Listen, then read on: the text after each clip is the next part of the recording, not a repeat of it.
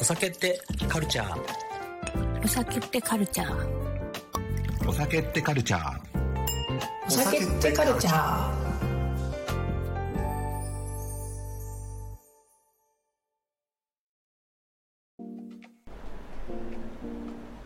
皆様おはようございます。こんばんは。こんにちは。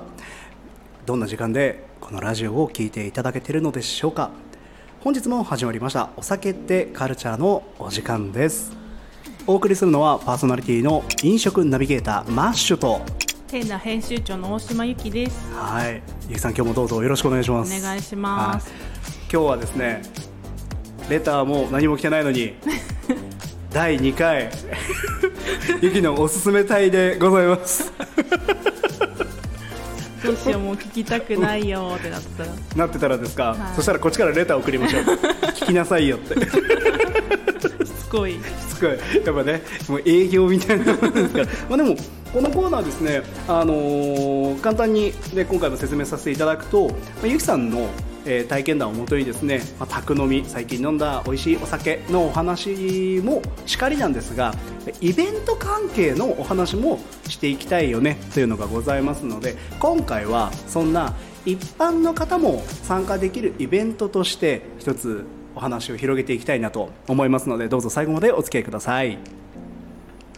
この秋ですねあのまあ、クラフトジンっていうのがこの10年ぐらい非常にこうブームになっていってでブームが育っていってイベントが2回3回ってなるなっていうタイミングでコロナが来てイベントが全部頓挫してはいって。いう、まあ、非常に盛り上がりきらなかったかなというのがあったんですけど、この秋にですね最新情報ですとどうやらジンフェス秋があるらしいっていう話を聞きつけまして今回はちょっとその話をしていきたいなと思いますゆきさん自体はジンフェスについてはご存知ですか？あ、えっとテナの第3号の取材でそのジンフェスの主催の三浦さんに、はいお話を聞く機会がありまして、いいですね。あので概要は取材でもちろんお伺いしたんですけど、はい。あの実は私は行ったことがなくて、ほうほうほうはい。ほう、まあマッシ確かさんはありますか？僕はですね第1回、第2回の方は足運ばせていただいてあの徐々に規模が大きくなっていくっていう感じはやっぱ実実際に見ましたね。しかもそれもね徐々にとかじゃなかったんですよね、うん。第1回でもはい。す結構な人数集まったんですけど、第2回の時にもう倍以上人数集めてたんですよ。でそこからはインスタライブとかで、はい。確か人ライブをやってたので、なんか直近2回はオンラインでオンラインでしたね。やられていて、はい、でなんかバーを乾杯ジントニックの乾杯呪術つなぎとかをはい。したり、企画はやっぱやってらっしゃったので、はい。今回その秋にこのジンフェスをもう一度やられるっていう話が耳に入った時はですね今年も来たかと。ついにジンブームが本格的にあなっていくなって感じはしました。そうですね。今回はすごい人が集まるんじゃないですかね。もともとねだって初回から約5000人のお客さんはい。が来場したってお聞きしてたので、2回目も相当だった。2回目相当でしたね。本当万人単位で集まってたので、へー。それ考えると2日間で4万とか言ってたかな、い。そんな集まってないかな、でも結構な規模感ですよ。ねすごいですよね。やっぱね世界的にいろんなジンがまず集まる。っていうのもありますし第1回第2回であったのがそのジンを使ってですねゲストバーテンダーの方がオリジナルのカクテルを振る舞うっていうのとかがあったんですよね、はい。振る舞うのか、まあ、チケット制だったと思うんですけどっていうのとかあともう会場一体にですね、本当にジンが並んでるんですよ、どこ行ってもジン。あっち向いてもジン。こっち向いてもジン。もうなんかその自由にこのねあのいらっしゃった方がこう手に取ってそれを試飲したいですって持っていけるスタイルって結構面白いですよね。あんまないですね。ないですよね。勝手に持ってかれちゃうんじゃないかとか 心配しますけどね。前回の そうですバーねのたしなみ編で。いつかいつか収録したあのマナー編みたいなのでねあの勝手に開けて飲んじゃうみたいなのがあるんじゃないかって思っちゃいますけどやっぱそこをこうなんでしょうね。一個信じてというかなんかそういう気持ちのいいイベントでしたね僕がね第2回行った時はそれこそあの豊洲の方でやってたのであ近隣にお住まいの方、はい。だから子連れでいらっしゃってたんですよ。あーいいですね。なのでまあお父さんお母さんとかは川沿いにベンチとかあるんで、ちょっと飲んではい。で子供遊んでるみたいはいはい。なすごくこう家族ぐるみで見に行けるイベントになっていた感じもしました、あーでもお酒のイベントってあのしっかりしたものだとちょっと子供連れづらいなーっていうのはあって私も子供がいるのでそうするとちょっとね行くのがハードルが上がっちゃうんですよね、うんうんうん。そのためにこう調整してそうですね。土日だから行かなきゃいけないみたいな。なのでそういう意味では確かに中に行くと子供向けの飲み物っていうのはないので、はい。難しいと思うんですけど環境でしょうね、うんうん、雰囲気ね。外で遊んでられるっていうのもあるでしょうし非常になんでしょうね。オープンなイベントはい。の印象が強いです、うんうん。えー。入りやすい。秋秋はどこでやるんですかね？秋どこなんでしょうね。ちょっとねね情報の開示を待ちたいので、はい。新しく情報が出次第、えーこの雪のおすすめ隊でもですねどんどん出していって、はい。そしてジンフェスの増員に 拍車をかけれたらいいんじゃないかいなと思います。もなんかイベントのいいところってその自分の知らないお酒と気軽に出会えるってところですよね。もちろん知ってるお酒のまた違うレベルのやつが出てたりとか、うんうんうん限定ものが出てたりしてそうですそ,、れは楽しいんですけどなんか特にジンフェスみたいな形でこうブースごとではなくこう、ね、お酒がバーって並んでそうですね。てで好きな風にと気になった、ね、エチケットで選んでもいいと思うしそれで、まあ、あこういう味なんだみたいな新たな出会いとか、うんうんうん。偶然の出会い。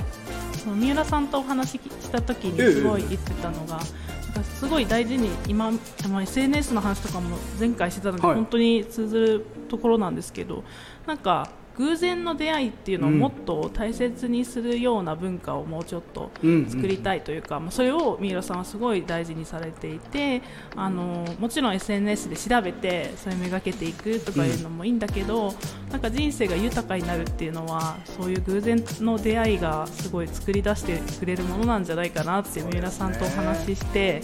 すごい感じたことを、ええ。なんか今取材風景がファーって浮かびました。思い浮かんできました。がいいですよね。三浦さんもね多分すごい熱い方なんじゃないかはない。と思うんですけど、そういう意味ではそのジンフェス、まあ、例えば他のウイスキーとかもねイベントをすごくやってらっしゃるんですけどウイスキーって基本ボトル形状が、まあ、大体一緒、はい。でラベル、うん。エチケットが異なるっていうのに対してジンってボトルデザインからそもそももう目をこう惹かれるようなものが多いじゃないですか。そうですね。可愛いの多いですよね。選ぶ面白さがうんうん。ちょっと濃ゆいなって思います、あー。でそれこそお家に持って帰りたいかどうかみたいな、ね。お家に置きたいかどうかみたいなはいはいはい。観点で見れるのはすごくいいですよね。昔のねあのレコードとかのジャケ買いみたいなうんうんうんうん面白さがちょっとジンには生まれたかなっていう確かに。気はしますね。はい。なんかそういうのもあってなんか日本のねお酒のラベルももうちょっとずつ良くなってきてるような、んんん良くなってきてると別に悪くまあ、なんか悪いっていうわけ昔ではないんですけど。のクラシックはない。感じに比べたらポップなの増えましたね。そうですね。なんか気軽さ。変わった気はしますね、はい。ね今回この G フェスっていうのが秋に開催されてあのどのようにパワーアップしてくるのか。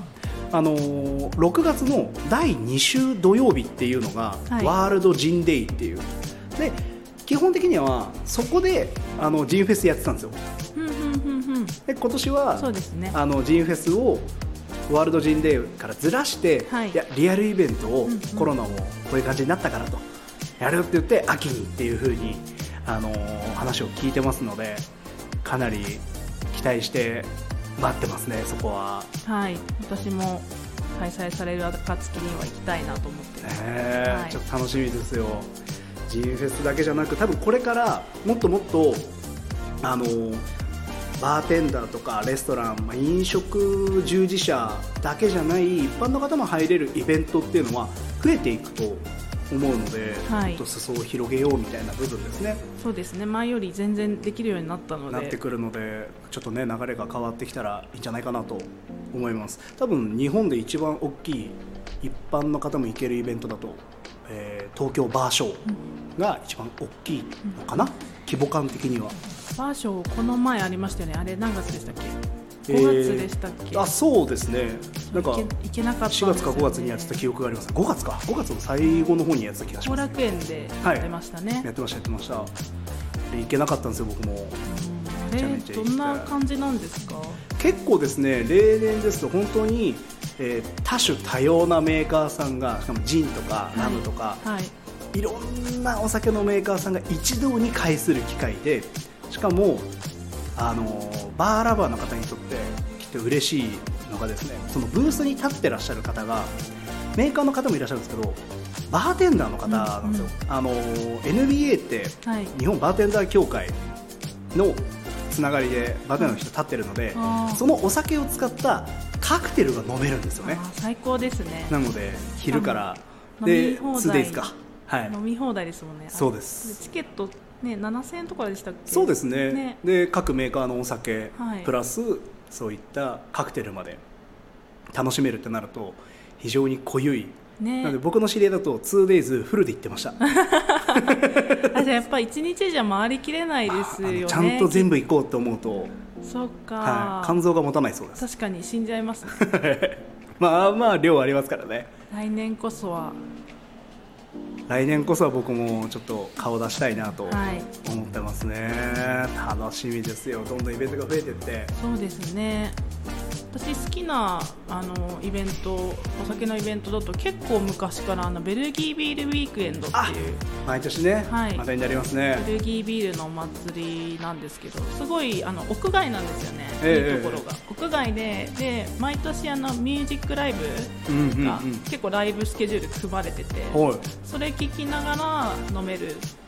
そしてね。なんかグラス1個渡されて飲み終わったら洗うところがあるんですけどおおシューって出てくる。ほいほいほい。あのグラス。ありますね。はい、あれをみんな自分でやってで次のとこに。あそうなんですね、はい。だいぶオクトーバーフェストとはうん。毛色が違うんですね、ちょっと違いますね。オクトーバーフェストはねあのグラスのデポジット込みで返しに行くとお金返ってきてうん。みたいなの繰り返しになるので、そうそうそうなんです。あのベルギービールウィークエンドは入場料買うとグラス1個とコインが何個かもらえてほいほいほいで追加コイン制でやっていく感じで。はであのま毎年1回グラスデザイン変わるんであの1年間に横浜とか豊洲とか大阪とかあるんですけど、グラス持ってれば入場料チケットスターターキット買わないでそのグラス持っていけば追加コイン買えば大阪でとかできるんですよ。あそうなんですね。一年中一年中じゃないんで春ぐらいから始まって、はいはいはい。この前もあったかな。秋秋もあるんだよな。すごいですね、まあでも実際それやったことないんですけど、はいはいはい。でもなんか楽しいですよね。楽しそうですね、はい。ベルギービールウィークエンド、まあ、やっぱり一般の方が行けるイベントっていうのはまだまだやっぱやっぱ規模は大きいですけどね。規模は大きいけどそんな毎回やってるような感じでもないので。そうですね。続けるのねきっと大変大変でしょうし、はい、どっちかというと特化型多いですよね、うん。ベルギービールとか、はい。そのジンフェスだったらやっぱジンってなっていく中でほとんどのお酒を網羅できるのがそのバーショーっていう総合的なエンターテインメントになっているのかなと思います。これからはぜひこのテラお酒ってカルチャーからですねイベント情報をはい。先にどんどん出して皆様に興味持っていただけたらやっぱ嬉しいですよね。はい。いやぜひぜひこれからも、まあ、まずは多分直近ジンフェスについて。なんか分かりやすいように関連のリンクとか貼っといた方がいいかもしれあないですね。そうですね。それもありですね、うん。そして飛んでいただいてじゃあ今日はですね、まあ、あのこれからイベント、まあ、秋にジンフェスがあるっていうのとそしてお酒ってカルチャーからそのイベントをさらにちょっといろいろ拾っていこうじゃないかと。できるだけあれですかね大きいのだけじゃなくて小さいのも、はい。ね、一般の方参加できるやつだったらいいですよね。そうですね面白そうな内容であれば。集めてい。きたいなとはい。思いますので、じゃあゆきさんぜひ今年の秋のジンフェスにははい。足を運んでみてください、はい。そして、えーリスナーの皆さんはゆきさんを見かけたらぜひゆきの一言を聞かせてくれと 何回言わなきゃいけないか。ら みんな声かけてくる。んですあお酒ってカルチャーのゆきさんだってち今日の一言くださいみたいな。の困る困る。困ります。困ったところがこれ今ね僕しか見れない特権なんでぜひ皆様にもその困ってる顔をね楽しんでいただきたいなと思う。ちょっと意地悪なアンケートでございましたそれでは、えー、今日はですね、えこの辺りにして、えー、イベント関係のお話とさせていただきます。最後に CM お送りして終わりたいと思います。皆様また次回もどうぞよろしくお願いいたします。お願いします。